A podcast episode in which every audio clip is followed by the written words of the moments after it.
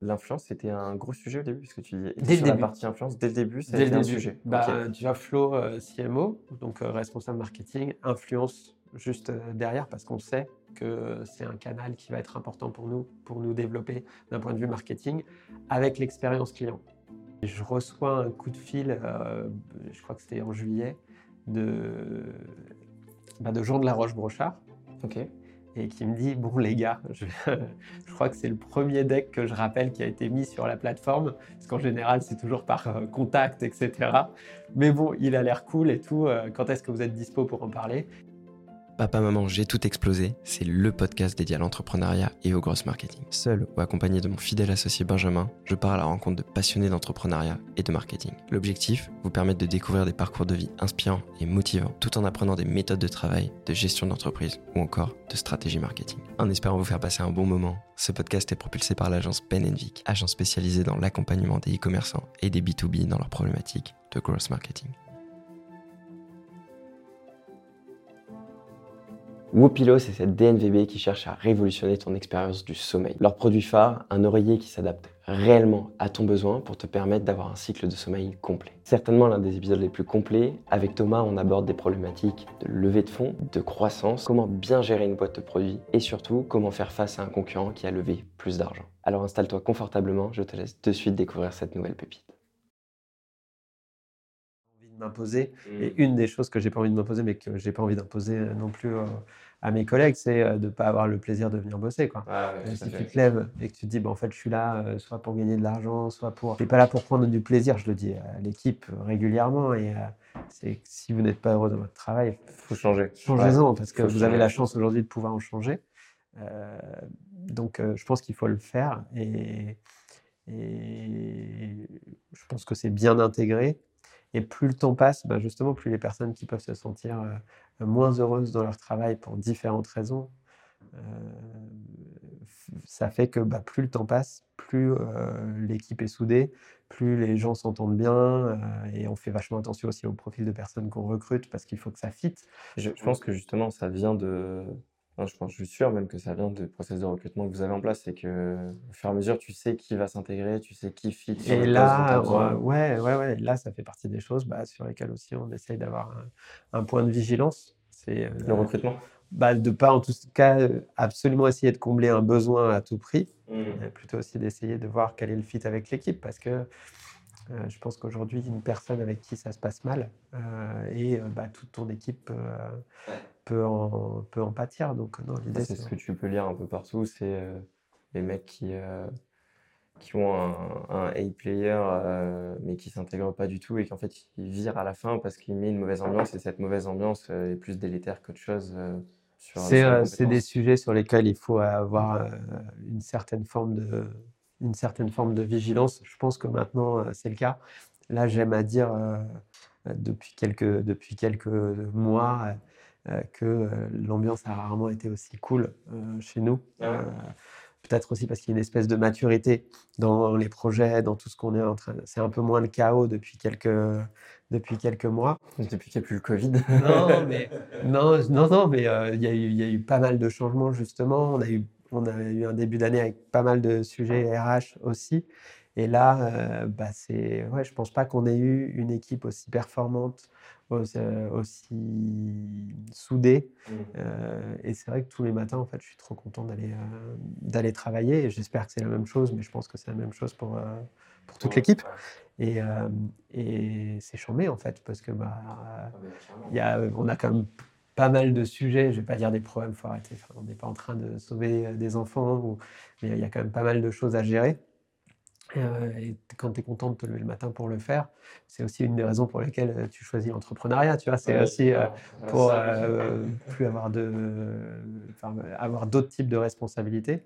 Et euh, oui, si c'est pas pour pas être heureux quand tu taffes, pour pas apprécier les personnes avec lesquelles tu travailles, etc. ben, c'est catastrophique. Je Enfin, pense que 100% des personnes avec qui j'ai fait un échange m'ont dit qu'ils avaient entrepris parce que ils avaient envie de faire un truc qui leur plaisait.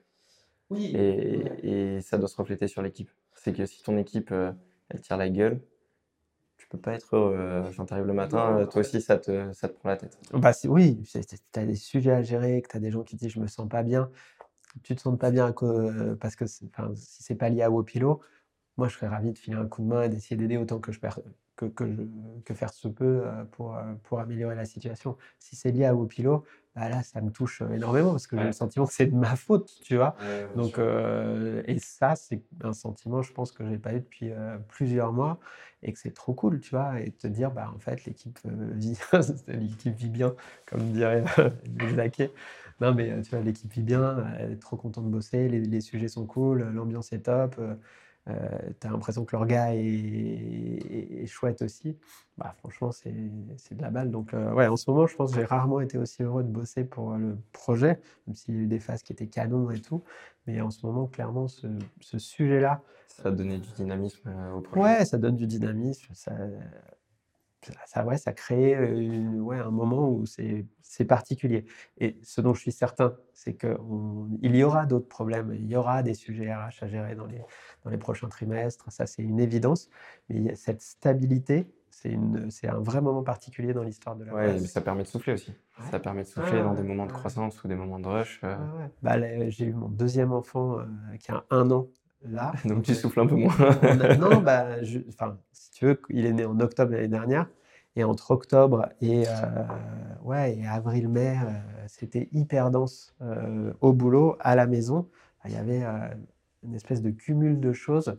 Et bah oui, là, j'ai l'impression de souffler, tu vois, mmh. depuis, alors que j'avais l'impression d'avoir la tête dans le guidon depuis quasiment le début de, de, de, de Wopilo. Donc, en vrai, c'est chouette. Et tu vois, ça permet de, bah, de relativiser. Et puis, peut-être aussi d'essayer d'avoir des idées un peu plus fraîches aussi, tu vois, de sortir un petit peu. Ouais, ouais te dire, OK, on relativise, mm. tout va hyper bien, euh, l'équipe va bien, le projet va bien, la boîte va bien, euh, tout le monde a l'air heureux, euh, donc c'est cool. Bon, maintenant, ok, on se relance dans des gros projets, on, on, phosphore pour se dire, ok, on a déjà les projets en place, mais tu vois, qu'est-ce qu'on va essayer de sortir de notre chapeau pour. Ouais, et puis c'est challengeant aussi de, de, voir que toute l'équipe est motivée et, et a envie d'avancer. Et si tout le monde est soudé, tu as envie d'aller plus loin. Donc forcément, ça te pousse un petit peu, euh, même s'il y avait déjà des projets, ça pousse peut-être à aller un petit peu plus Bien sûr. Hein. Ouais, et puis c'est plus, tout est plus fluide, tout va plus vite, euh, tout le monde se connaît très bien, tout le monde arrive à, même les personnes qui sont arrivées cette année, euh, elles se sont ultra rapidement intégrées. et il y a, ouais, j'ai l'impression que tout le monde est super bien à sa place, performant, voilà, que tout est, tout est top je dis ça, je sais que ça va changer, j'ai l'habitude maintenant. Au bout de cinq ans, ça, reste, ça reste jamais, mais c'est hyper agréable et suffisamment en tout cas pour en parler, je pense, et, profiter de ce moment. Euh, ce moment ouais, euh, c'est important d'en parler, c'est aussi important de le dire comme ça. Et euh, du coup, là, tu me disais, vous êtes 12 Ouais, 13. 13. Au début de Wopilo, tu étais tout seul alors, j'ai commencé euh, Wopilo euh, par une campagne de financement participatif sur Kickstarter et on était deux. Qui avec Ouais, qui avait bien marché, ouais, ouais. Euh, et, euh, et, Antoine est parti quelques mois après. Qui est du coup cofondateur. Ouais, ouais. qui est le cofondateur, mais qui est resté voilà, quelques, quelques mois après la campagne. Vous étiez amis? Ouais, on est amis encore. Ouais, bah, on se revoit moins, mais on a une euh, relation très proche tous les deux. Euh, un de mon meilleur ami qui est un de ses meilleurs amis, qui est le parrain de mon fils. Euh, lui, ça va être compliqué pour les. mais bon, bref. Et on se, on se, revoit de temps en temps, et puis j'ai des nouvelles régulièrement de lui, et, c'est cool. Et donc, non, on est, on est resté, on est resté en contact. Donc, quand il est parti, il est parti pour différentes, différentes raisons, mais je pense que c'était un alignement de, de, de, de, points de vue et mmh. d'implication. Lui, c'était son premier, euh, sa première expérience entrepreneuriale. Moi, c'était euh, la deuxième. Et, euh, écoute, non, non, ça s'est fait. Le moment n'est pas, est pas exceptionnel, mais ça s'est fait dans de bonnes conditions et on a réussi à être. Ouais, c'est jamais agréable de toute façon. Non, mais c'était rien de. Enfin, on, l'a vécu. Ça on se revoit. On a fait des dîners, des, des, des, des, déjeuners ensemble. Et donc, donc voilà. Mais j'étais assez rapidement re-solo, parce que j'ai fait une première expérience professionnelle tu avais monté quoi avant? Une marque de fringues pour hommes. D'où la passion produit. La ah, passion produit.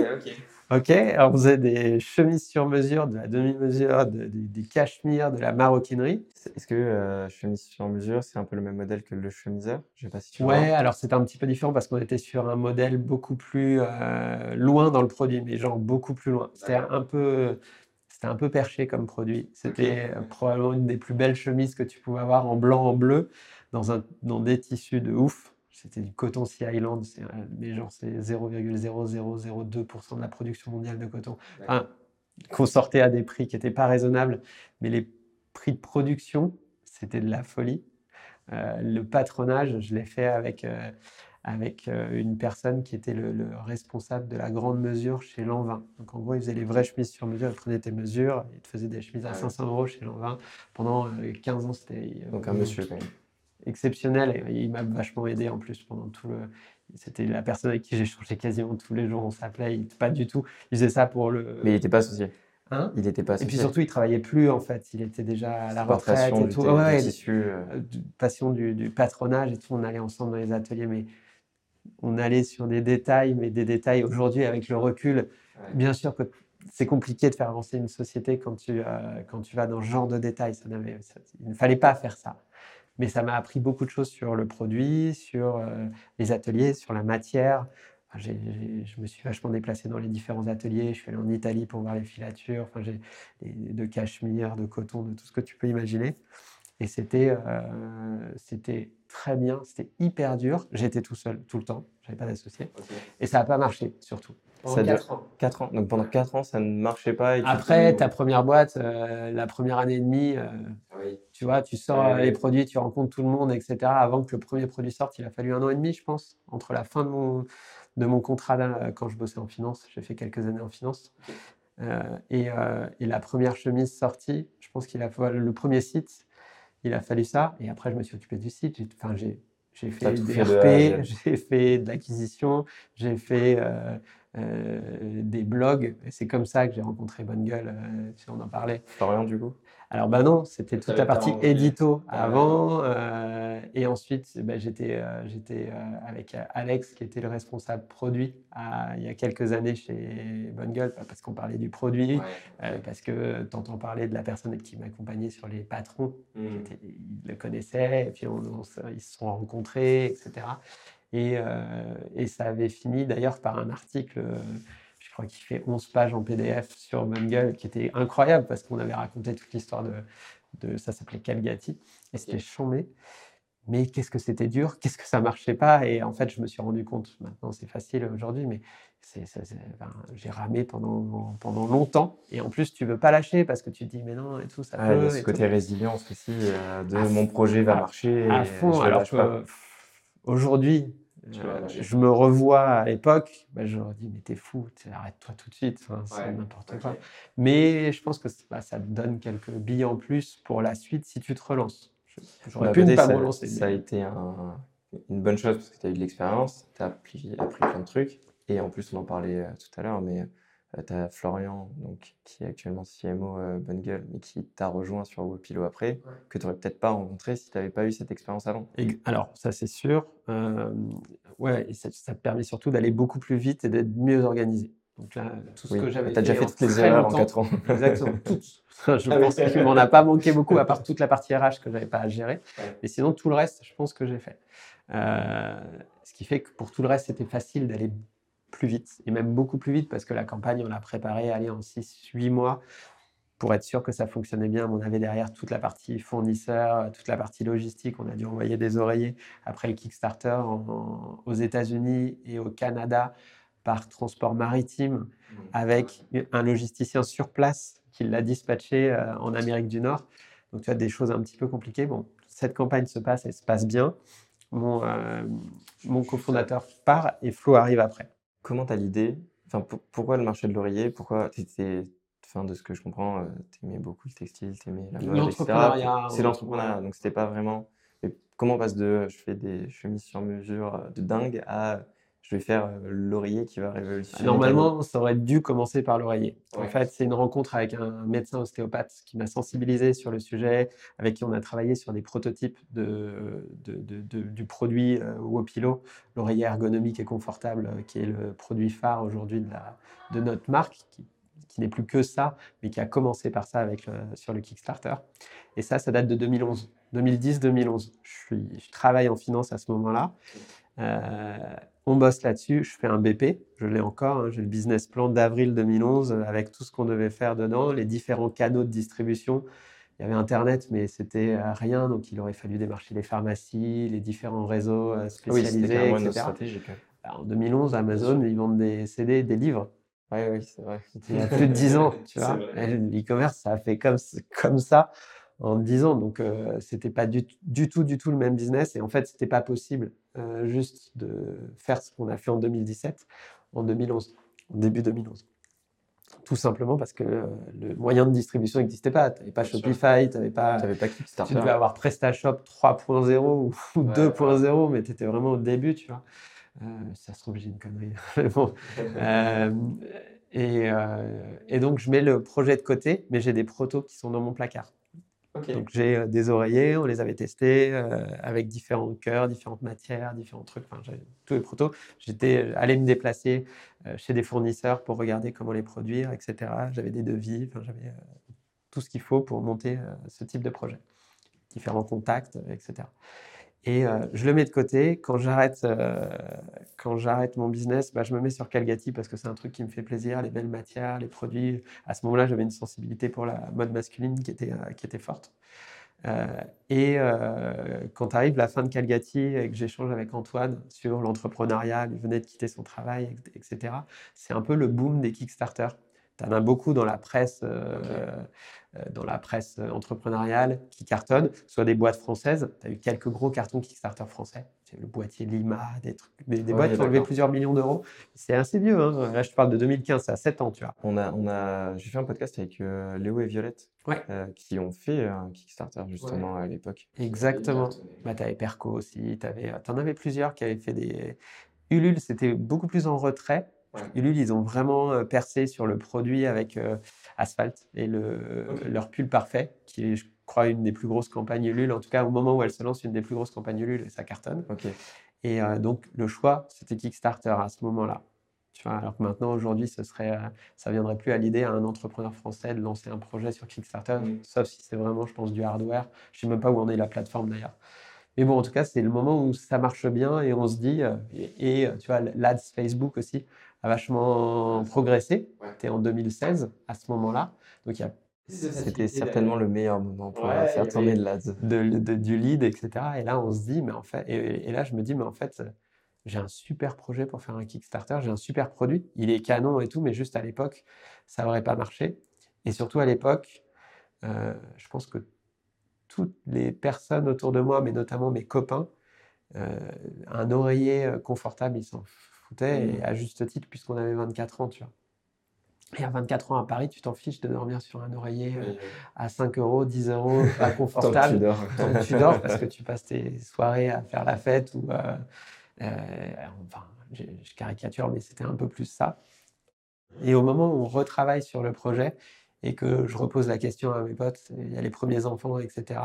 Et là, pour le coup, c'est un vrai sujet.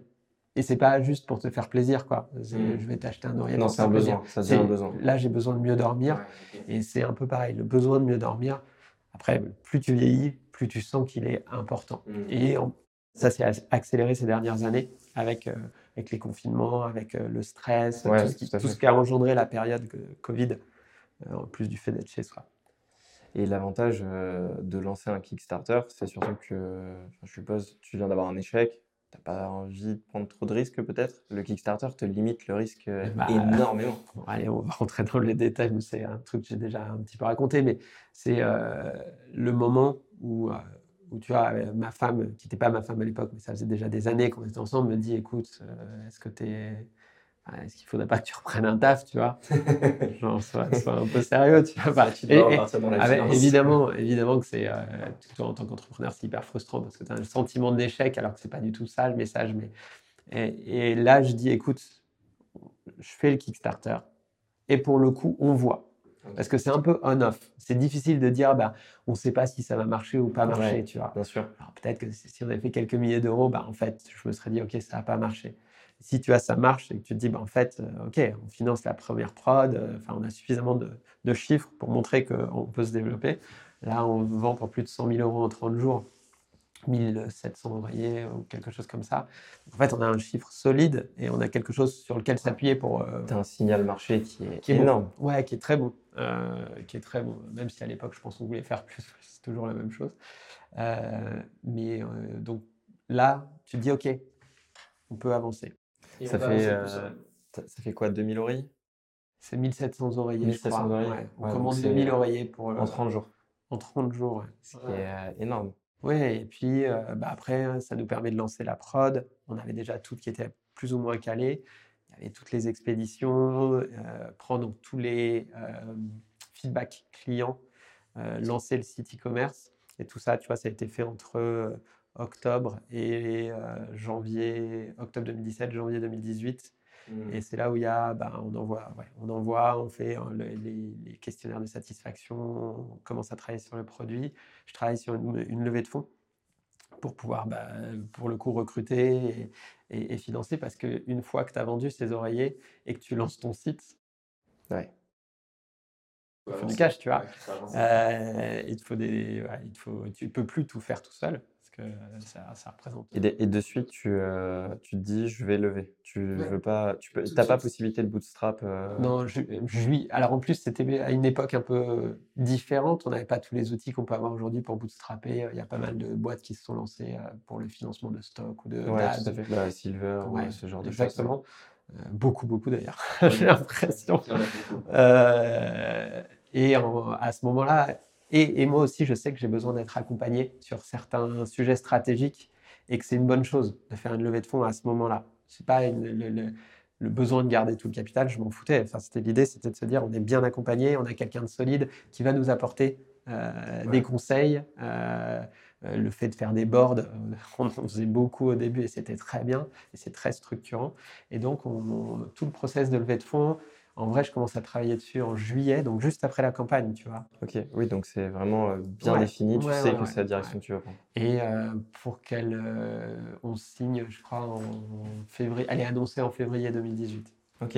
Et ça prend six mois, quoi. Tu, tu, diriges vers qui pour lever des fonds? Comment tu t'y prends? Parce que c'est un truc que tu maîtrises, c'est pas un truc que tu maîtrises à l'époque? Je suis beaucoup tout ce qui se fait dans l'écosystème. Euh, j'étais j'ai adoré toutes les vidéos de The Family sur le sujet. Adoré. Euh, et euh, je vais te raconter l'histoire parce qu'elle est trop cool. On est là pour ça. non, non, mais celle-là, elle, elle, elle, est chouette. C'est un moment assez particulier dans l'histoire de, de, de Wopilo, enfin dans mon histoire entrepreneuriale. On, on fait, un, on fait une super, un super deck. On, est, on, travaillait et on travaille encore de temps en temps avec eux, avec une super agence qui s'appelle Big Cheese. Euh, tout début, euh, ils ont été là et c'est eux qui ont vendu Sexy, notre produit. On a vachement bossé ensemble pour que. C'est une agence de branding? Ouais.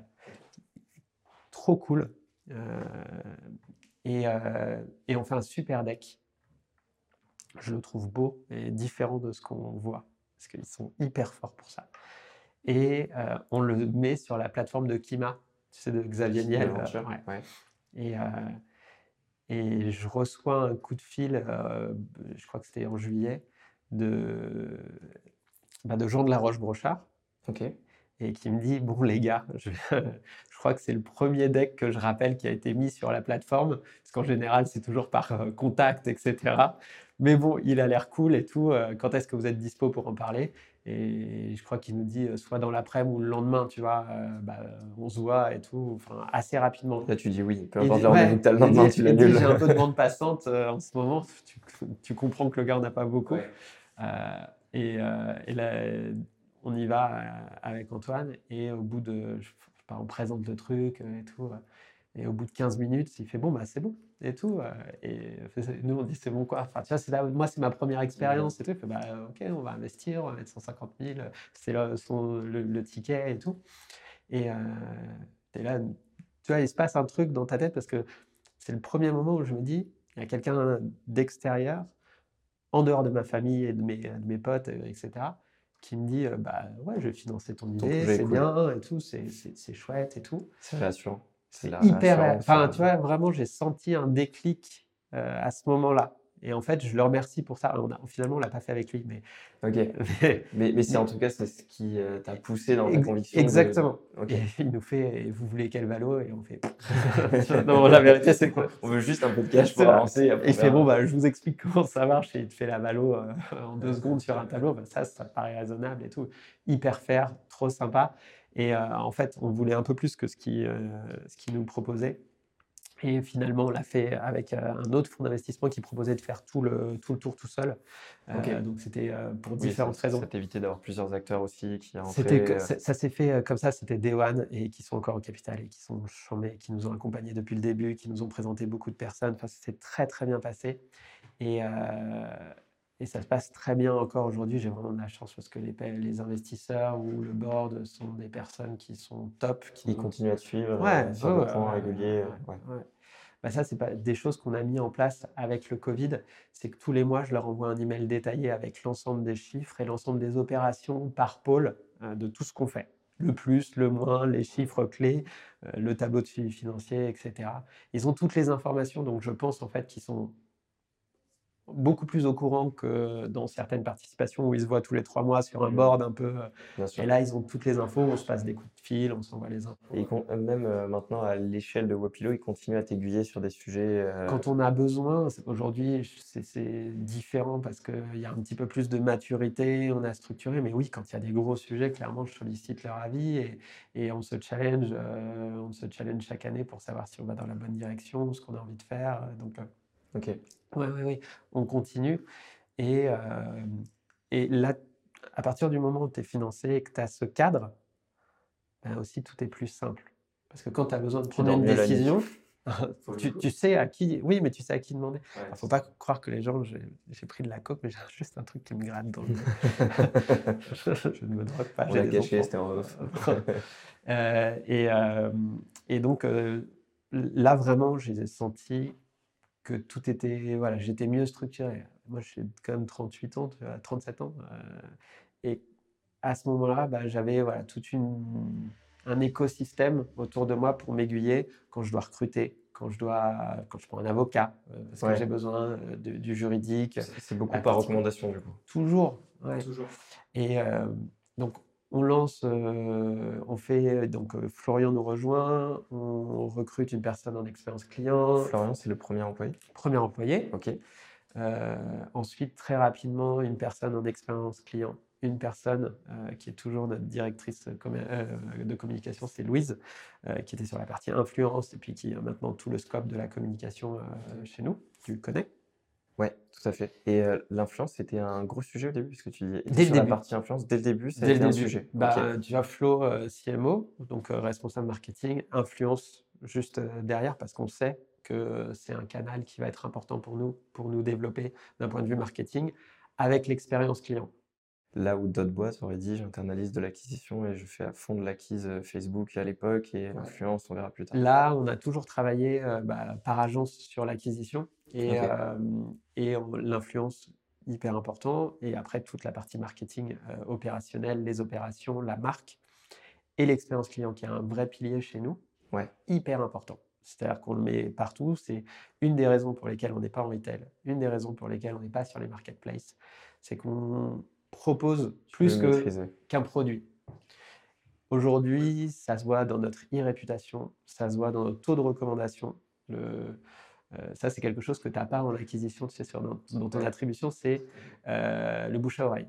Combien ça représente Nous, on arrive plus ou moins à le mesurer avec un questionnaire post-achat et ça n'a jamais été aussi haut. Et plus le temps passe. Vous êtes à combien, tu peux le dire? Il est, C'est aux alentours de 20% des gens qui déclarent nous avoir connus par des proches. Donc c'est déjà énorme. C'est bah, énorme. Si tu dis que tout sur. Tu as un de tes nouveaux clients sur cinq qui vient du bouche-oreille et pas de ton marketing, surtout qu'on est nous sur, du, sur un achat euh, qui peut durer plusieurs années, tu vois, mmh. sur, en tout cas sur l'oreiller. Oui, tu n'as pas un vrai achat euh, qui est quand même énorme sur de l'oreiller. Et recommander ton oreiller en vrai. Enfin, tu vas, tu vas recommander d'autres choses avant de recommander ton oreiller. Quoi. Et en fait, toute l'expérience. c'est un vrai pain point. Euh, Exactement. Et si l'expérience que tu as vécue est ouf, Ouais. Et, chambé. Et Mais l'expérience de A à Z. De A à Donc de, de l'unboxing, l'avant l'unboxing, l'unboxing, l'après. Exactement. Ah ouais, ouais. Mm. Et aujourd'hui, on met l'accent et on continue à le mettre. Et l'équipe est fantastique, hyper forte. Euh, vraiment, euh, on est de, je pense qu'on est de plus en plus fort. Et je pense vraiment qu'aujourd'hui, c'est un des facteurs clés euh, de succès, de pérennité, de, de, de, tout ce qu'on fait. C'est bah, voilà, d'être juste, on sait que, tu vois, quand on lit nos avis, on en a 12 000, je t'invite à pas tous les lire, mais quand tu les, lis, quand tu les lis sur notre site ou sur, ou sur Trustpilot ou n'importe quoi, tu as trois choses et ça c'est vraiment une constante, c'est la qualité du produit. Euh, ça, essentiel, essentiel. produit essentiel. Il a l'air quali, euh, moelleux, confortable, ce que tu veux. la réponse aux besoins.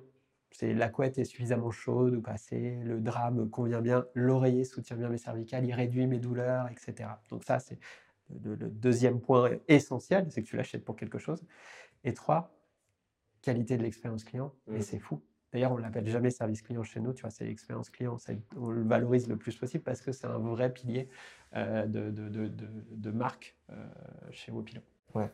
Et euh, c'est dingue quand même parce que les gens viennent acheter en ligne un produit où tu, tu te dis qu'il faut quand même l'essayer avant. Enfin... Génial. Attends, je vais te raconter une anecdote si tu veux. Ouais, vas-y, vas-y. En 2011, quand je fais le BP, je fais un questionnaire comme ça. C'était mon qui survit à l'époque, il n'y avait pas de Typeform. euh, je fais un questionnaire que j'envoie à mes proches, que je demande à partager. J'ai beaucoup de réponses. Hein. Je me demande si j'ai pas 200 300 réponses. Ah, sur... ce, qui est, ce qui est beaucoup. Et il y, a une question, c'est euh, euh, est-ce que vous avez besoin d'essayer votre oreiller avant de l'acheter? Et je te dis pas de bêtises, 80% hein. des personnes mettent oui. Et la question suivante, c'est avez-vous essayé l'oreiller que vous avez chez vous? Et c'était l'inverse. tu sais bien, bien sûr que tu as envie de te dire que tu as envie de l'essayer. Et personne n'avait essayé son oreiller. Tu te vois bien chez Carrefour ou chez Ikea oui, vrai, prendre l'oreiller et te mettre dessus. Non, à moins de l'acheter parce que tu as une vraie douleur, tu as un vrai problème, tu vas chez un magasin de spécialistes. Sinon, en vrai, tu l'essayais pas. Et, euh, et c'est là où il y a quand même beaucoup de choses qui ont changé en 5 ans. C'est mmh. qu'aujourd'hui, maintenant, bah, tu achètes, tu as des gens qui achètent deux tailles, euh, rend dingue, mais tu as deux tailles chez un, dans un site euh, de fringues et qui en renvoient une, tu vois. Ouais, mais c'est devenu tellement simple. Et, ouais, c'est devenu tellement simple. Après, ça tend à changer un petit peu avec toutes les problématiques écologiques. Exactement. Et ça, c'est plutôt, bon, c'est plutôt cool. Et je pense que bah, tous les e-commerçants te diront que c'est plutôt cool. Mais nous, on n'a jamais enfin, on n'a on jamais eu un frein euh, sur ce sujet-là. Ce qu'on a fait, c'est qu'on a plutôt essayé de rendre nos produits le plus ajustables et adaptables possible, euh, justement pour qu'ils bah, conviennent au plus grand nombre possible. Et euh, donc, depuis le début, tu te dis, je fais du online. Depuis le début, tu sais que c'est pas un frein, les gens vont quand même acheter online, mais tu n'as pas cette envie d'aller en retail. Juste pour garder ce contrôle sur la qualité du service de l'expérience Wopio. Alors, on pourrait le faire sur, euh, sur des boutiques en propre. c'est, fait partie des pistes de réflexion euh, qui peuvent supporter la croissance parce que on ne peut pas se contenter qu'online en France. Il y a un moment, il faut essayer d'explorer. Auras un plafond à un moment ou un autre. Exactement, tout à fait. Surtout sur un marché qui est relativement petit, hein, celui de l'oreiller en ligne, il n'est pas énorme. Après, on a diversifié, on fait des couettes, on a du linge de lit, on a toute une gamme pour les enfants.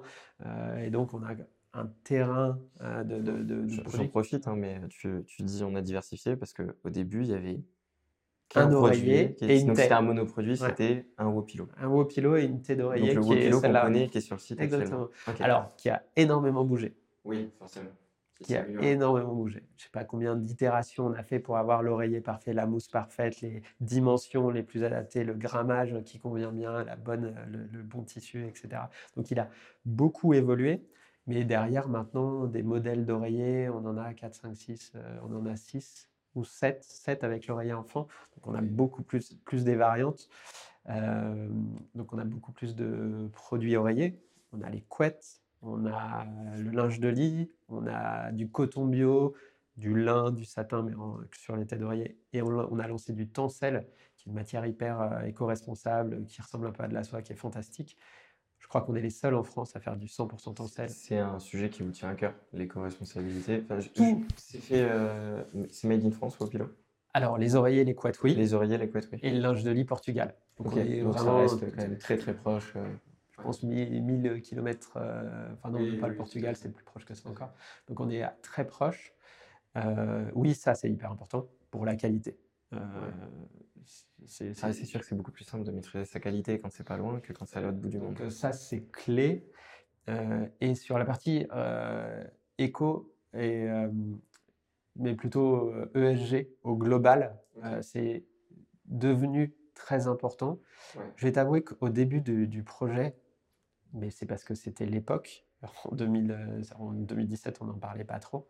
Et moi, j'avais pas trop de sensibilité là-dessus, tout simplement parce que j'ai pas évolué dans un milieu. Je suis né en 85, euh, c'était industrialisation à fond, mmh agroalimentaire à fond, euh, pesticides à fond. Tout ça, tu vois, on n'a pas et moi, je suis pas né, il n'y avait, pas, euh, avait pas Internet dans les foyers quand je suis né. C'est quoi à dire, mais moi, je l'ai eu à 14-15 ans euh, plus tard. Quoi. Et quand mon premier fils est né en 2018, euh, il y a un peu plus de prise de conscience sur ces sujets-là. Qu'est-ce que tu laisses C'est souvent ce qu'il dit. C'est souvent ce qu'il dit. C'est qu'à la naissance de son enfant, je ouais, mais... sur pattes. Non mais les stats mentent pas. c'est ça, ça, ça joue. Ok. et c'est aussi, pour, être vraiment 100% transparent, on regarde ce qui se fait dans les autres DNVB. Il y a une DNVB de sneakers américaine qui s'appelle Allbirds, qui est incroyable. Super développement. Génial avec de la laine mérinos euh, sur, euh, sur les baskets, euh, des, des semelles en canne à sucre, hyper éco-responsable, une approche marketing de ouf. On s'est inspiré de, de, ce qu'ils ont pu faire en marketing, on trouvait ça génial. On n'a jamais copié parce qu'on déteste tout ce qui est copie et on préfère plutôt essayer de l'idée que de copier, mais on a regardé ce qu'ils faisaient et c'était chouette et on se disait mais on aimerait bien nous être l'Allbirds de l'oreiller tu vois et essayer de, de, faire différemment. Et on s'est intéressé au label B Corp. Maintenant, c'est beaucoup plus mainstream qu'à ce moment-là. Et on a bossé pour, euh, pour le label B Corp. Et, euh, et on espère l'avoir. Euh, en vrai, c'est la dernière étape. La due date, elle est aujourd'hui. Euh, ils doivent nous faire un retour. Peut-être que, peut-être euh, que je regarde on va déjeuner tout à l'heure. Non, mais en tout cas, c'est pas. Après, tu as deux, trois étapes euh, administratives. On a fait tout le process. Ça a duré un an et demi. Il y a 180 questions auxquelles tu dois répondre, produire des documents. On a fait un bilan carbone l'année dernière. On en a refait un cette année. Et si tu veux, on s'est beaucoup, beaucoup, beaucoup renseigné sur ces sujets-là, mis en place des process et on prend nos décisions en incluant euh, ces sujets-là aujourd'hui. Donc ça fait vraiment partie euh, de l'ADN, ça soude mmh. l'équipe. Euh, moi, c'est un truc qui me tient à cœur, parce que j'ai travaillé dessus, je trouve ça cool, je pense qu'on en a besoin, et que bah, je serais hyper fier qu'on soit une des premières. Euh, je crois qu'on serait la première marque de, de literie ou de petite literie à être Bicorp ah en France.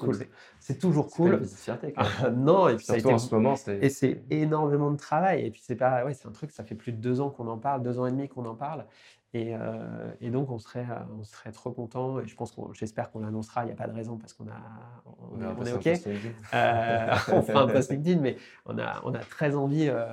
c'est, une belle cohérence marketing pour nous que de pouvoir de, de, produits de valeur de, de, tout, de notre mission. Tu vois, de, notre mission, c'est d'innover dans le respect de la planète pour améliorer les nuits de millions de personnes. Et on essaye petit à petit d'améliorer tous nos fournisseurs, toutes nos matières.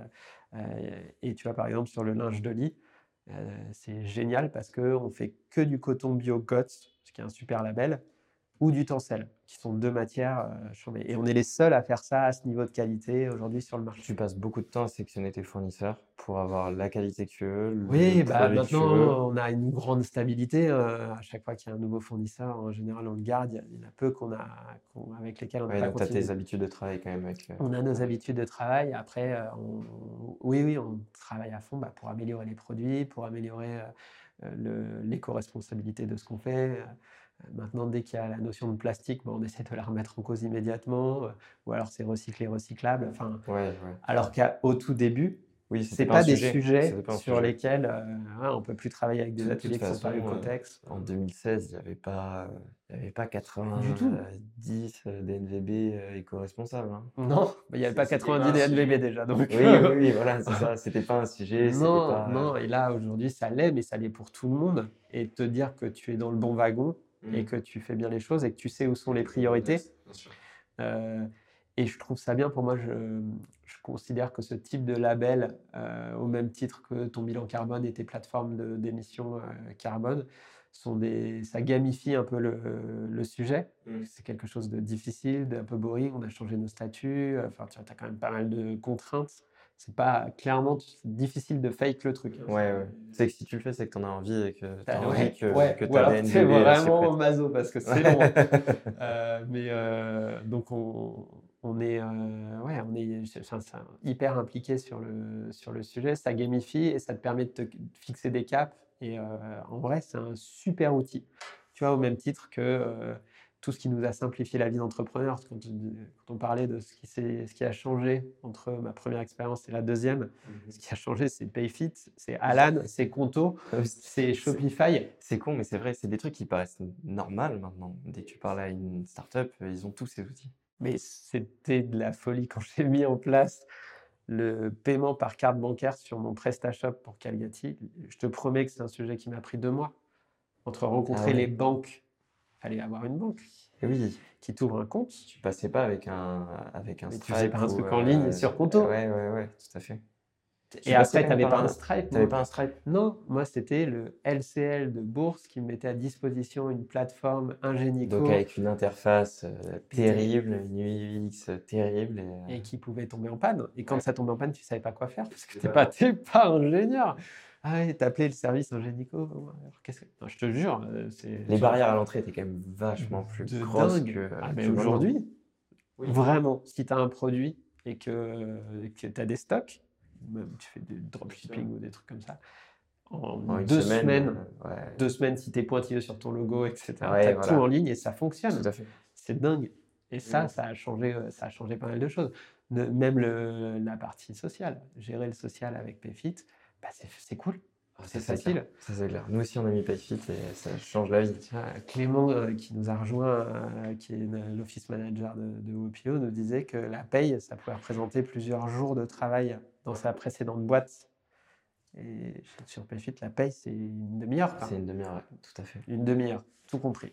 Donc c'est de la. Et, trouve ça Tu génial. t'enlèves de la charge Ouais. mentale, tu gagnes du temps. euh, Et, ah, euh, et donc, il y, a- il y a plein de choses comme ça où tu te dis, ben ouais, c'est c'est vraiment des aides euh, hyper importantes pour nous. Du coup, ça me, ça me permet aussi de te parler un petit peu de l'organisation Wopilo. Tout à l'heure, on parlait de Monday. Mm. Euh, au début, quand tu es tout seul, c'est facile de t'organiser parce que tu as tout dans la tête dans tous les cas. Et, Ah, et mais- c'est- et c'est- ouais, voilà, et c'est toi qui te débrouilles. Mais maintenant, vous êtes 13, donc il faut un peu structurer. Enfin, J'ai compris que ça avait été structuré au fur et à mesure, mais. Comment est-ce que tu arrives à faire pour suivre tous les projets, faire en sorte que les, les équipes soient efficientes? Tu as des outils en particulier? Je suppose que vous avez un Slack comme tout le monde. Slack et Monday et euh, Google, euh, tous les outils de la suite Google. ouais. Euh, ça marche hyper bien. Monday a été hyper bien adopté par l'équipe, avec, enfin tout le monde l'utilise vraiment au quotidien. Je pense que c'est peut-être moi euh, qui l'utilise le moins bien et j'essaie quand même de l'utiliser. Mais C'est souvent comme ça. Ouais, oui, oui, mais euh, vraiment, c'est l'hyper bon outil de partage, de gestion de projet, tout le monde est au courant. Et euh, on a essayé de mettre en place une, une organisation où, bah, peu importe si quelqu'un est malade ou etc., on a accès à toutes les informations et on ne doit pas être bloqué euh, Mm. par l'absence de quelqu'un ou etc., et d'être toujours tenu au courant. Donc, euh, je pense que ça, c'est clairement quelque chose qui est réussi, qui est très confortable pour tout le monde, parce que tu n'as pas le stress de te dire euh, euh, si jamais je suis pas là ou etc. Qu'est-ce qui se passe? Ouais. Et là, l'idée, c'est justement de, bah, de transmettre un maximum et d'être le mieux organisé possible. Je pense vraiment qu'on est, on a une bonne efficience clairement sur ces, sur ces, sur ces sujets d'organisation. Et ça a été vraiment bien mis en place ces dernières années. Euh, ce qui fait qu'aujourd'hui, on passe, euh, on passe pas trop de temps sur ces sujets-là. On évolue. Là, on est en train d'utiliser les modules PayFit pour euh, les gestions des one-to-one et les évaluations. Très pratique. t'as des, euh, des outils comme Popwork, je sais pas si tu connais. Ah, c'est un peu l'équivalent. C'est l'équivalent, ouais, Je ok. crois que c'est vraiment l'équivalent chez Payfit et on a pris chez Payfit parce qu'on Ok. est sur Payfit. Et, euh, et typiquement, là, on est en train de mettre ça en place pour les évals de fin d'année, les one-to-one. Ouais. Et on vient au fur et à mesure améliorer un petit peu ces sujets-là parce que euh, bah, je pense que c'est chouette pour tout le monde. Ça crée de la confiance, ça crée euh, de la cohésion avec ton manager. Donc, on essaye de, de progresser là-dessus, mais sur tout le reste, on a une structure qui est, qui est bien orga, euh, comment euh, comment tu as organisé Par exemple, on a, on a, vu les bureaux tout à l'heure, tu as le pôle marketing, tu as un, manager et euh, des. Enfin, tu as une plus un à chaque fois ou c'est toi qui fais une plus un pour. Non, non, non, c'est bah, la responsable marketing qui est un responsable de, ouais, donc il y a une plus un, du market et de, la produit aussi, tu as quelqu'un? Ouais, produit, on a deux personnes au produit. Ok. Et expérience client avec une responsable d'équipe sur l'expérience client. Ok. Et donc, toi, dans ton, dans ton rôle de CEO, tu échanges principalement avec euh, tout le monde. Avec tout le monde. Ouais, après, vous êtes une petite équipe. Oui, tout le euh, monde. On est, on est 13. Euh, j'essaye de rester opérationnel. Moi, c'est surtout la partie produit et acquisition. donc, chiffres qui sont mes sujets de prédilection et de venir débloquer certains sujets. Donc, c'est vraiment comme ça aujourd'hui que j'organise mon temps. C'est ouais, l'acquisition, la partie produit en suivi ou en idée ou en ou sur, euh, sur, sur ce genre de choses, même si j'ai tendance à déléguer de plus en plus aussi, parce que en fait, ça va, de, ça va de avec la croissance aussi. Obligé c'est surtout qu'en fait, euh, juste euh, Clara et Marion sont bien meilleurs que moi maintenant. Largement meilleurs que moi. Donc c'est de la, c'est évidemment aussi pour ça. Hein. Ouais, heureusement. non, mais donc juste aujourd'hui, ouais, je pense qu'on a une équipe qui fait que bah, plus le temps passe, plus tu délègues tous les mmh. sujets opérationnels, tout simplement parce que les personnes sont bien meilleures que toi, et que tu te concentres sur la, sur la stratégie, et euh, sur, euh, sur la vision. Euh. Tu, parlais d'acquisition, donc tu chapotes, tu donnes les axes stratégiques, mais tu fais pas l'opérationnel sur l'acquisition. Toi, tu as connu l'époque, l'Eldorado Facebook et maintenant qui performe un peu moins qu'en 2016, forcément tu es obligé de te réinventer bah, on change, on essaie de trouver d'autres canaux. on sait qu'il y a des choses qui fonctionnent encore très bien. Et, aussi, je pense qu'il faut du temps pour construire de l'acquisition, pour construire de, de la notoriété. Et je pense que la notoriété d'une marque et, par exemple, son taux de conversion dépend de son existence et de l'ensemble des éléments de réassurance qu'elle a pu construire sur, depuis sa création pas pour les très vieilles boîtes, mais en tout cas pour des, des, marques comme les nôtres, euh, ça joue, je pense, encore beaucoup. C'est sûr que ça joue. Et euh, je te donne un exemple, on se lance en ce moment sur euh, l'Allemagne. on n'est pas connu, personne ne connaît. Et je sais qu'il va falloir du temps pour qu'on améliore notre taux de conversion, pour que les gens commencent à nous connaître en Allemagne. Il va falloir des années pour atteindre la maturité qu'on peut avoir. Entre guillemets, on reste je pense, inconnu euh, de la enfin, de l'immense majorité des Français euh, aujourd'hui. Mais euh, tu as plein d'éléments de réassurance. Je peux t'en citer quelques-uns. Tes avis, le nombre d'avis que tu peux avoir. 12 000 avis Trustpilot. 12 000 avis, 150 000, plus de 150 000 clients aujourd'hui.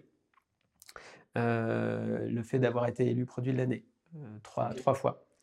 on bosse avec 1200 professionnels de santé. On a... Quand tu dis on bosse avec, c'est qu'ils recommandent vos pilotes? Oui, ils recommandent nos produits, on leur fait tester et euh, s'ils le valident, ils, ils, peuvent le recommander à leurs patients. Ça va être des kinés, chiro, euh, ostéopathes, naturopathes, éthiopathes, tout ce qu'on peut imaginer. Et si ils considèrent qu'un meilleur oreiller, en tout cas un des oreillers de notre gamme, peut être un élément qui va améliorer euh, la qualité de sommeil, euh, euh, les douleurs ou ce genre de choses pour leurs patients. Ils en parlent. Ils en parlent. et c'est un canal d'acquisition qui est, qui est important chez nous. Tu as la crédibilité du professionnel en face. et ils, apprécient le produit. Ouais. et donc, as ça. On a fait de la pub télé, pas mal, pendant une période. on en a fait en début d'année, on avait fait l'année dernière, en 2020. en termes de retour? Excellent 2020-2021, pas bon en 2022. Euh, mais euh, c'est aussi la façon dont tu le fais. mais tout ça, parti. on a fait énormément d'opérations d'influence aussi, de la micro-influence, des choses un petit peu plus importantes. Et ça depuis le début?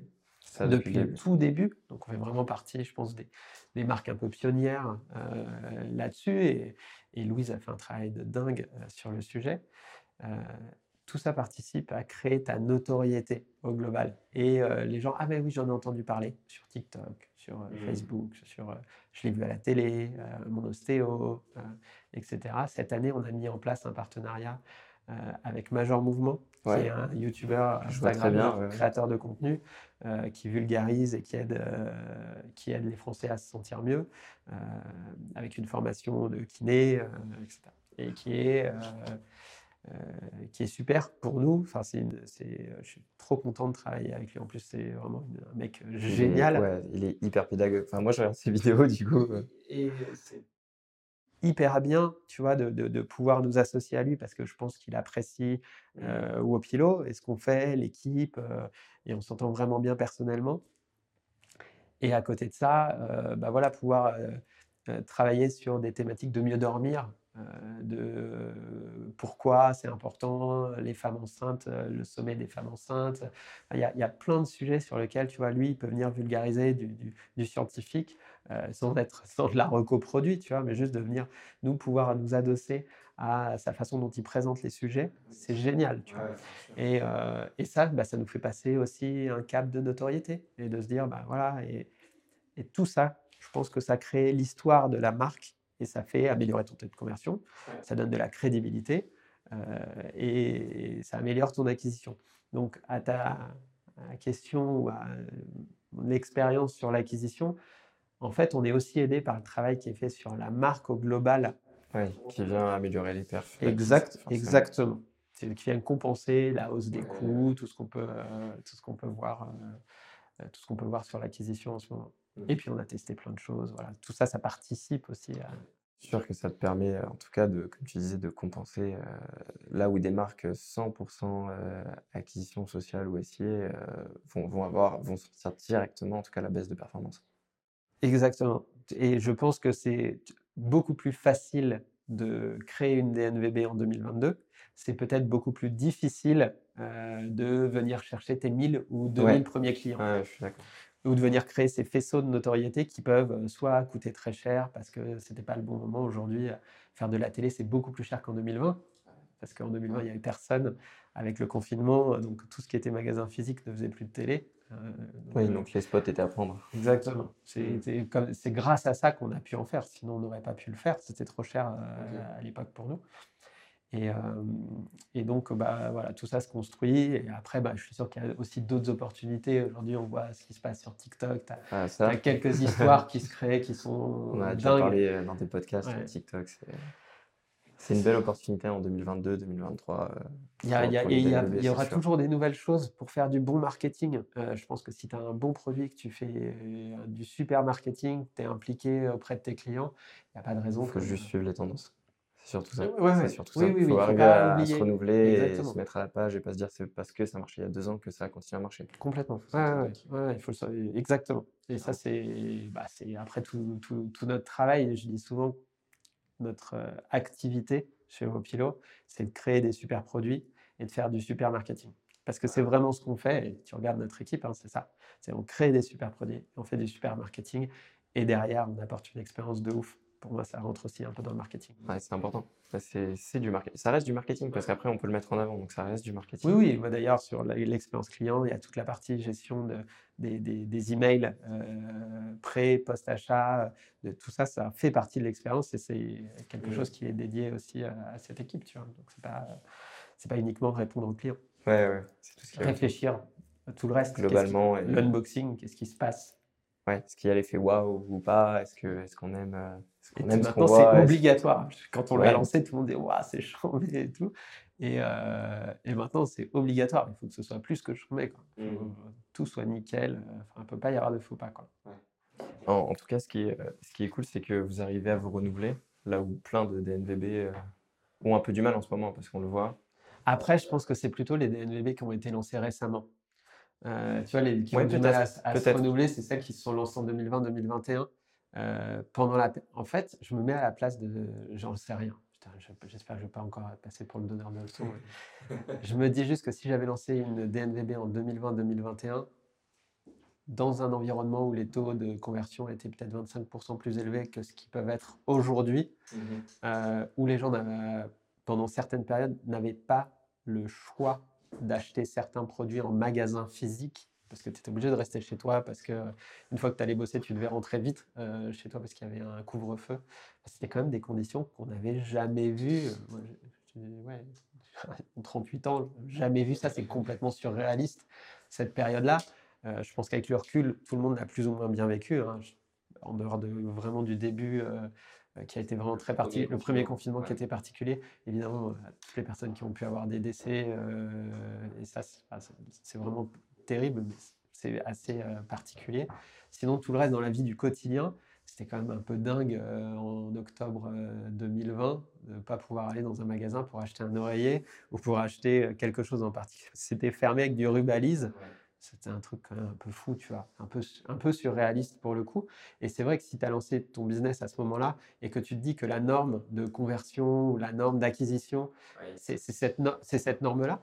Te ah bases sur des années qui sont biaisées. Ah, qui sont, euh, en fait, qui n'ont existé qu'à ce moment-là où mmh. bah, le marketing coûtait pas très cher parce que tous les acteurs n'étaient pas là. Euh, donc oui, là, un moment où tout le monde bah, remet des budgets marketing, où euh, la concurrence est plus forte, les CPM sont plus chers, euh, on le voit évidemment, hein, on le constate, où tout devient un peu plus compliqué, mais ce moment compliqué est la norme. et, sera, et, deviendra la norme. parce que... potentiellement beaucoup plus dur dans les prochains mois avec la consommation qui va chuter. Si, euh, consommation qui chute avec euh, bah, l'aspect conjoncturel, inflation, etc., mais aussi euh, toutes les particularités qu'on a autour de la data maintenant qu'on n'avait pas avant.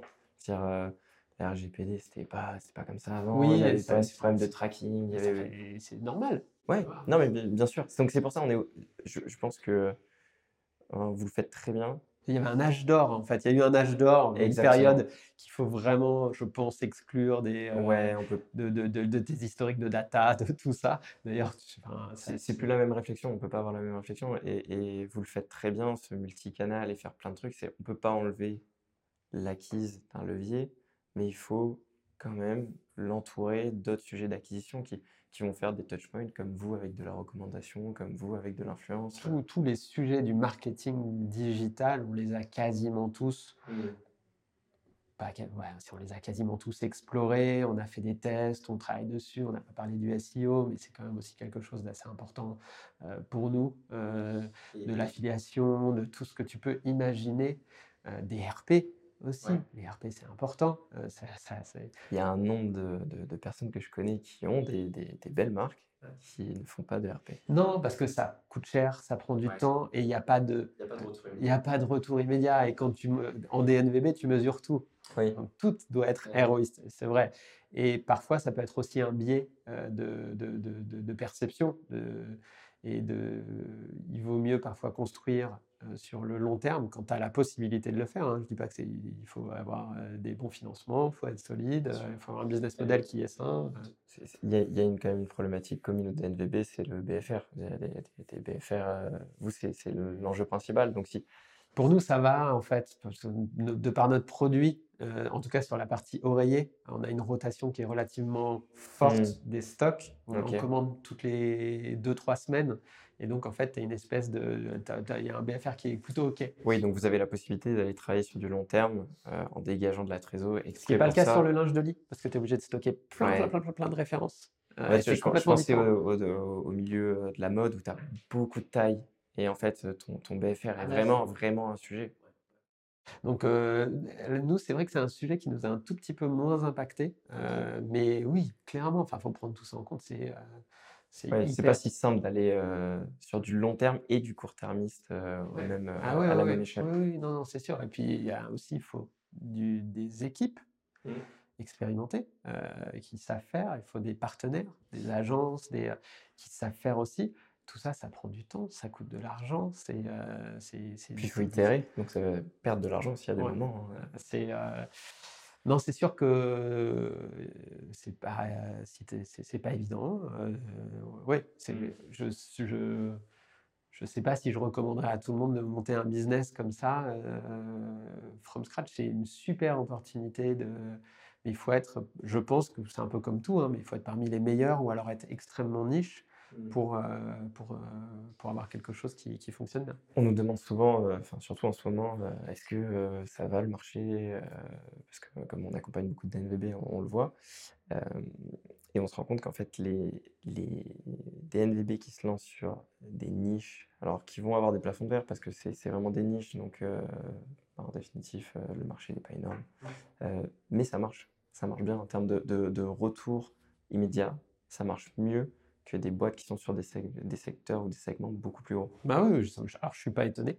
Vraiment, ouais, je suis, ça ne m'étonne pas que tu me dises ça. Mmh. Euh, sur d'autres types de secteurs, tu vois bien qu'il y a aussi une saturation. Ah oui, bah, un exemple très. Le matelas Non, alors le matelas peut-être, mais lambda, la cosmétique. cosmétique, le nombre de marques en cosmétique, forcément qu'il y en a qui vont très bien et qu'il y en a qui vont très mal.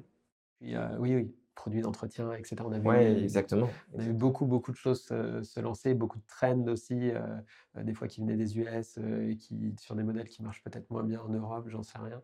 Mais oui, oui bah, nous on le voit aussi dans notre secteur, le nombre de marques qui ont été créées ces cinq dernières années, c'est beaucoup. Et il y a une rotation, il continue à s'en créer de temps en temps, mais mmh. il y en a eu beaucoup aussi qui n'ont qui ont pas, qui ont pas pu survivre. Ouais, ouais, qui n'ont pas pu survivre parce que c'était hyper concurrentiel. Et on n'en a pas parlé, mais combien de, 2022, combien d'oreillers Parce que le, je, je, combien d'oreillers au total? 700 2022, vous vendez combien d'oreillers Combien on en vend sur l'année? Ouais. Ah, non, je ne le connais pas. je peux essayer de faire une estime vite fait, mais je dirais au moins 50 000, je pense. 50 000. Entre 40 et 50 000 à grosse touche, hein, parce que maintenant, euh, notre, on n'a plus qu'un seul produit, donc euh, tout est un petit peu mélangé. Mais ouais, je dirais ça. Ouais. ouais, Donc ça a quand même euh, pas mal, pas mal progressé. Et comment est-ce que tu arrives à t'organiser toi en perso? Enfin, Du coup, 50 000, c'est énorme, beaucoup de sujets. on parle d'acquisition, mais tu as les sujets de prod, tu as les nouveaux produits, tu as l'équipe, toute la partie RH. Comment est-ce que tu arrives à. Tout à l'heure, tu me disais le week-end, non, on ne travaille pas. Comment tu arrives à, couper. Le soir non plus. Le soir non plus Le soir, c'est 20h ou 18h Non, alors moi, c'est 18h parce que j'ai des enfants, 18h30. Euh, mais non, plutôt 18h. Euh, l'équipe, euh, un petit peu plus tard, ça dépend vraiment des. En fait, déjà, un, comment Pour répondre à la question, c'est l'équipe. Et l'équipe, elle est exceptionnelle. Ça, c'est vraiment le socle. Et au Pilo, c'est pas, c'est pas Thomas, c'est toute l'équipe. On mettra un hashtag pépite dans le podcast. non, mais c'est, ça, c'est évident. Euh, et, je leur dis euh, régulièrement, mais euh, sans eux, la boîte n'existe pas. Et je pense qu'à partir de là, tu as complètement un phénomène de responsabilisation. C'est-à-dire que tout le monde est hyper responsable. chez nous, on n'a que des spécialistes en marketing, en expérience client, en produit.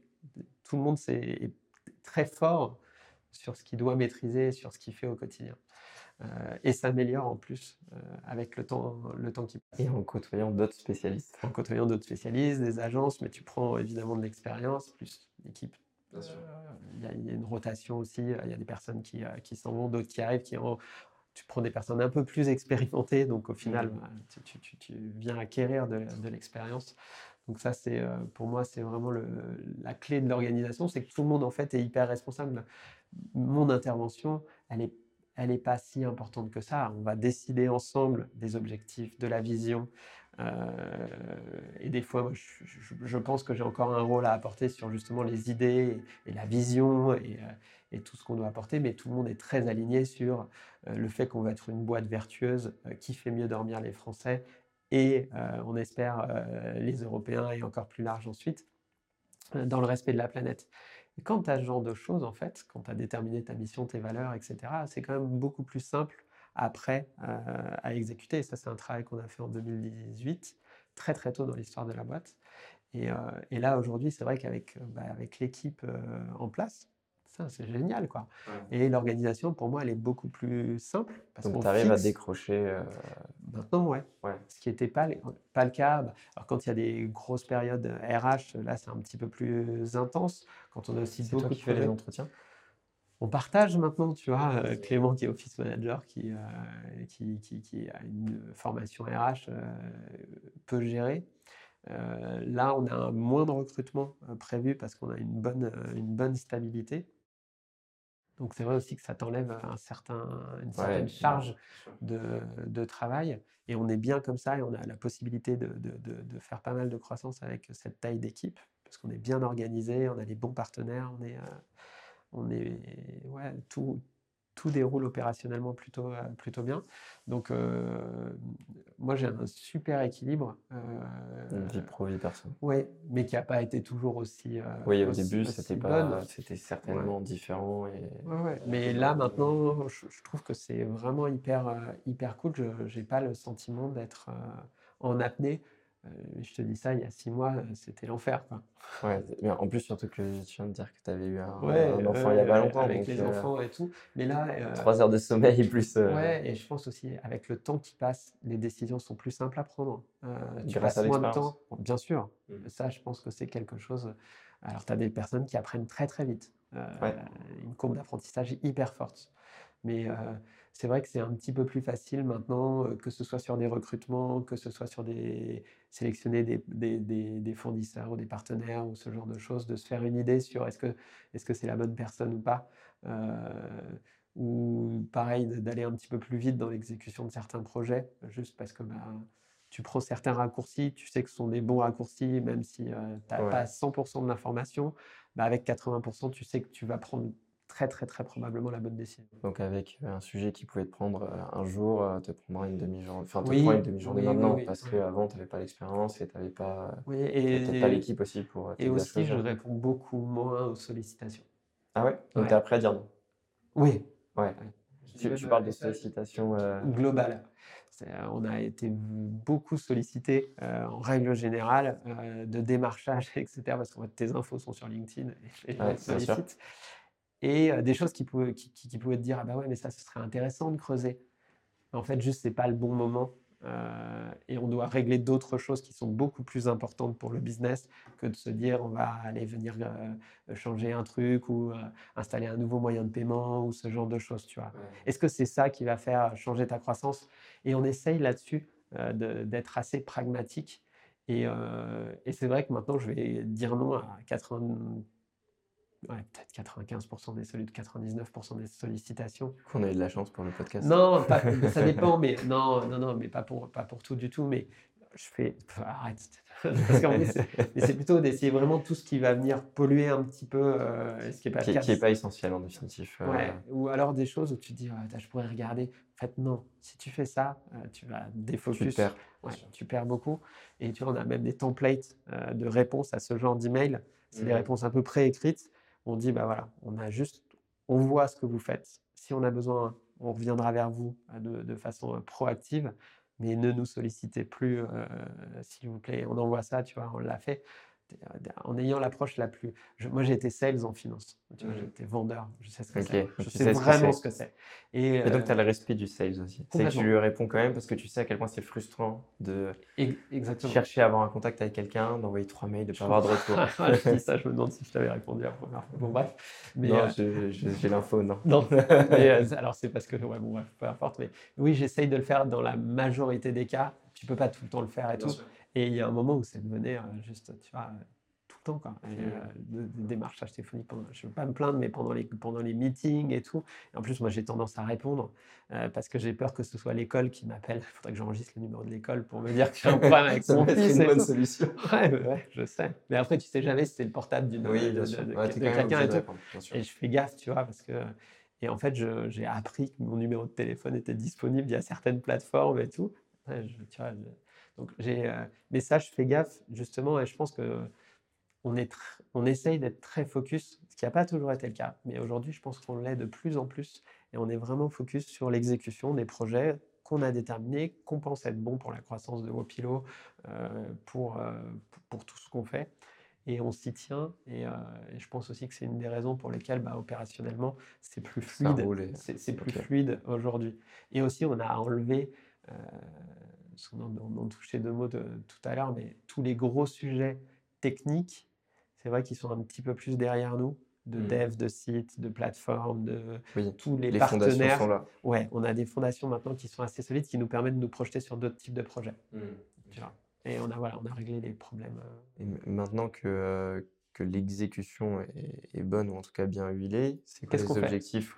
Ben, euh, Oui, euh, on écoute, là, on teste l'international. Je pense que c'est vraiment un gros levier pour nous. Euh, on a un super produit qui cartonne en France. On a des retours clients qui sont hyper bons. Depuis 5 ans, on a vendu 150 000. On sait que ce qu'on propose est bien, Mmh. même très bien, euh, il n'y a pas de raison qu'on n'arrive pas à le reproduire en s'adaptant aux différents marchés, euh, que ce soit le marketing, que ce soit la partie produit. On a des besoins d'adaptation, mais euh, euh, le- tu vois, la mission, c'est des millions de personnes. Mmh. Aujourd'hui, on a fait 150 000, peut-être plus que ça. Il faudrait que je refasse les chiffres, on est peut-être à 180. je- je- Mais quand on l'a écrit, on en avait 10 000, moins de 10 000. Ah, c'est ambitieux. Donc, tu vois, on était à des millions. On l'a fait avec une personne qui est au bord de la boîte, qui s'appelle Michel Gottlieb. À chaque fois, je parle de lui parce qu'il est génial. Et c'est, euh, il nous a complètement révélé en termes de marque. Euh, et euh, moi, je disais, maintenant, on va dire des dizaines de milliers. Je fais, mais t'es fou. Des millions, tu sers à rien sinon. Bon, bah, ok, on va l'écrire, mais bon, ça fait un peu prétentieux. Et là, on est allé bientôt à 200 000. Donc, au final, le million, bah oui, on va, on va le faire dans les prochaines années dans les dix prochaines années, je pense qu'on le fera. Et des millions, bah, j'espère que ça ira, euh, ça ira vite et on sera à des millions de personnes qui dormiront sur nos produits. Et ça, c'est exceptionnel, tu vois. Et on se refixera une nouvelle mission après, tu vois, ou alors on essaiera de la développer euh, partout dans le monde. Mais euh, je pense qu'on a, oui, on a cet axe-là. Et, euh, et puis on testera aussi d'autres choses euh, dans le futur. Et élargir la gamme. Élargir la gamme, on l'a Ah, déjà fait le linge de lit, mais par on l'a déjà bien fait. Il y a, d'autres choses, oui. Il y a d'autres choses qui sont prévues là pour euh, dans, dans- Un matelas Wopilo. Non, pas de matelas. matelas, c'est pas notre métier. Oui, oui. Matelas, c'est pas notre métier. Le matelas, c'est un. on Après, dit le- souvent que c'est un bloc. L'oreiller mousse. n'était pas ton métier à la base. Non, mais ce que je veux dire, c'est que nous, notre métier, c'est du marketing digital Mmh. et des très bons produits. Ouais. Le matelas, c'est de la logistique. C'est comment être capable de gérer une logistique particulière, euh, amener quelque chose qui fait plus de 30 kilos chez quelqu'un en apportant une expérience client satisfaisante, en ayant un super produit, en étant capable de gérer les retours aussi, euh, en ayant des entrepôts qui doivent être très grands, enfin, et puis la production à gérer. C'est pas le même métier. Euh, nous, nous c'est pas, pas, pas ce qu'on sait faire. Tu as des industriels qui savent très bien faire ça. Tu as quelques DNVB qui sont, qui sont très fortes là-dessus. Nous, notre euh, métier, c'est vraiment d'avoir des, des- bah, ce qui va venir se poser sur le matelas, euh, ce qui va être autour du matelas. Euh, mais clairement, c'est un axe de développement qui ne nous, qui ne nous parle pas. C'est pas l'idée.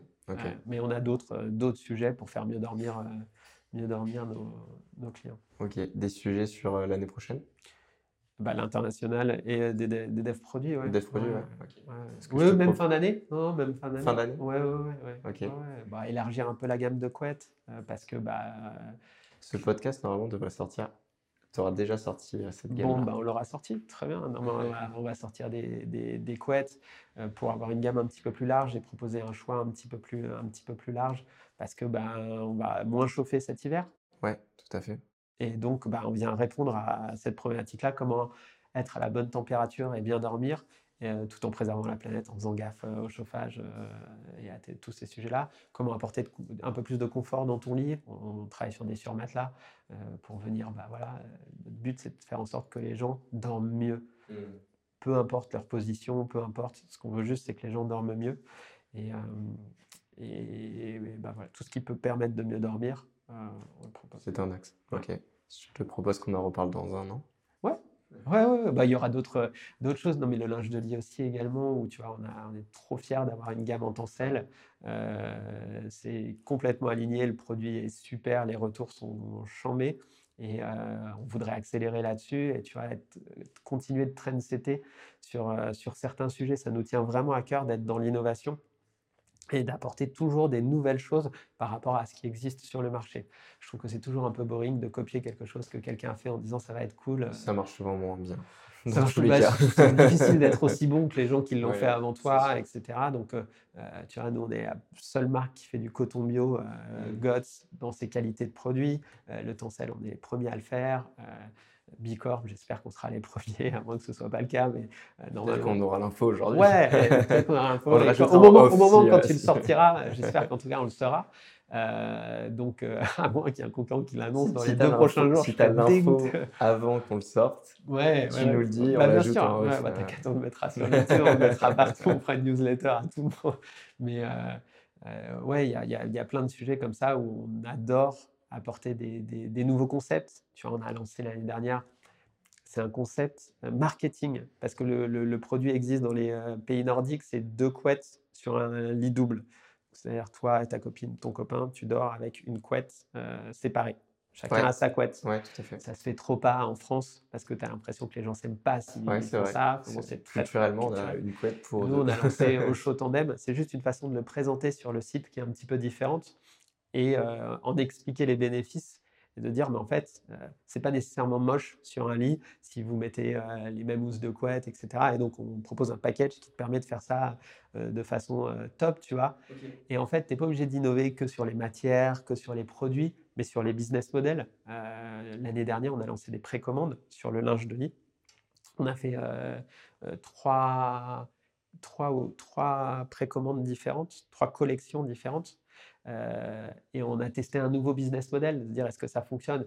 Ça a moyennement, ça a très bien fonctionné pour une, moins bien sur les autres. Ça nous a demandé pas mal de temps, mais on a appris et on teste, on vient innover, tu vois. Ouais. L'innovation, ça marche pas tout le temps. hein. Euh, Non, c'est ça le but de l'itération aussi. et c'est de se dire, OK, qu'est-ce qui va venir faire que bah, notre marque, on est, euh, les gens nous apprécient bah, pour, produire des, pour proposer des super produits, pour euh, innover tout le temps. Et puis nous aussi, c'est trop cool en interne. Parce que tu vois, on n'est pas sur un Ah truc ben, plan-plan boring, on fait que des trucs. Bien sûr, vous avez des différents. nouveaux sujets, Ouais. des challenges. On fait que des ça trucs motive. différents, donc euh, c'est c'est génial. Bon, on en reparle dans un an. Avec plaisir. Super. Bon, merci Thomas. Merci beaucoup.